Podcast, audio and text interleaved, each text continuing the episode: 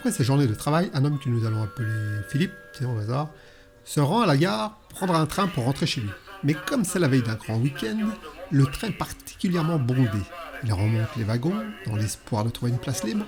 Il remonte, il remonte, et il arrive dans un wagon et voit une place libre, juste en face d'une vieille dame, que nous allons appeler Sandrine. Il voit que Sandrine tient fermement une bouteille d'alcool à la main. Étonnant. Philippe s'adresse à la vieille, enfin Sandrine. Bonjour mademoiselle, je m'appelle Philippe. Super, je suis ravi. C'est la première fois que je vois dans ce train, ravi. Un visage comme le vôtre, je ne l'aurais pas oublié. Je descends dans deux stations, ça vous dirait de prendre un verre avec moi? Oh putain, débile profond. Je crois que je m'appelle Ravi? Bon, écoute, machin. Visiblement, tu n'as pas compris. Comment te dire simplement? La connerie, c'est comme quand t'as de la salade dans les dents. Tant que tu fermes ta gueule, ça se voit pas.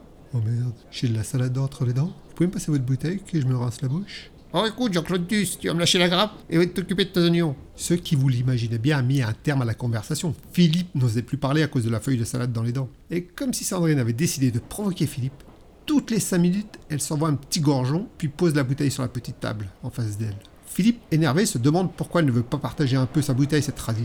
Le train passe alors dans un tunnel. Philippe, qui connaît bien la ligne, sait que le passage du tunnel va durer deux minutes. Il se dit, tiens, je vais profiter qu'on soit dans le noir pour goûter au breuvage de cette vieille peau.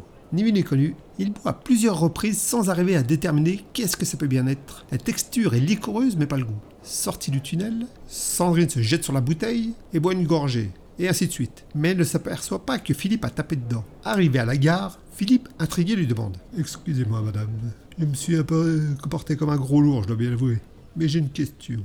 Depuis que nous sommes partis, très régulièrement, je vous vois lever le coude. Tout à l'heure, j'ai profité de notre passage dans le tunnel pour boire dans votre bouteille et rincer la salade que j'avais dans les dents. Et je n'ai pas réussi à déterminer de quel type d'alcool il s'agissait. Oh bah dis-moi, tu n'as pas que l'air con, toi. La bouteille, c'est pas pour boire, gamin. J'ai une bronchite aiguë, la bouteille, c'était pour cracher dedans.